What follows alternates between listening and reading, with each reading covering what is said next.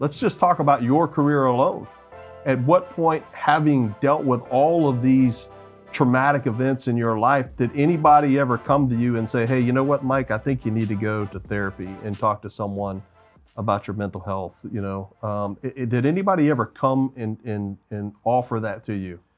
The only time that was ordered was when I was involved in a shooting, and And that was really to cover their ass.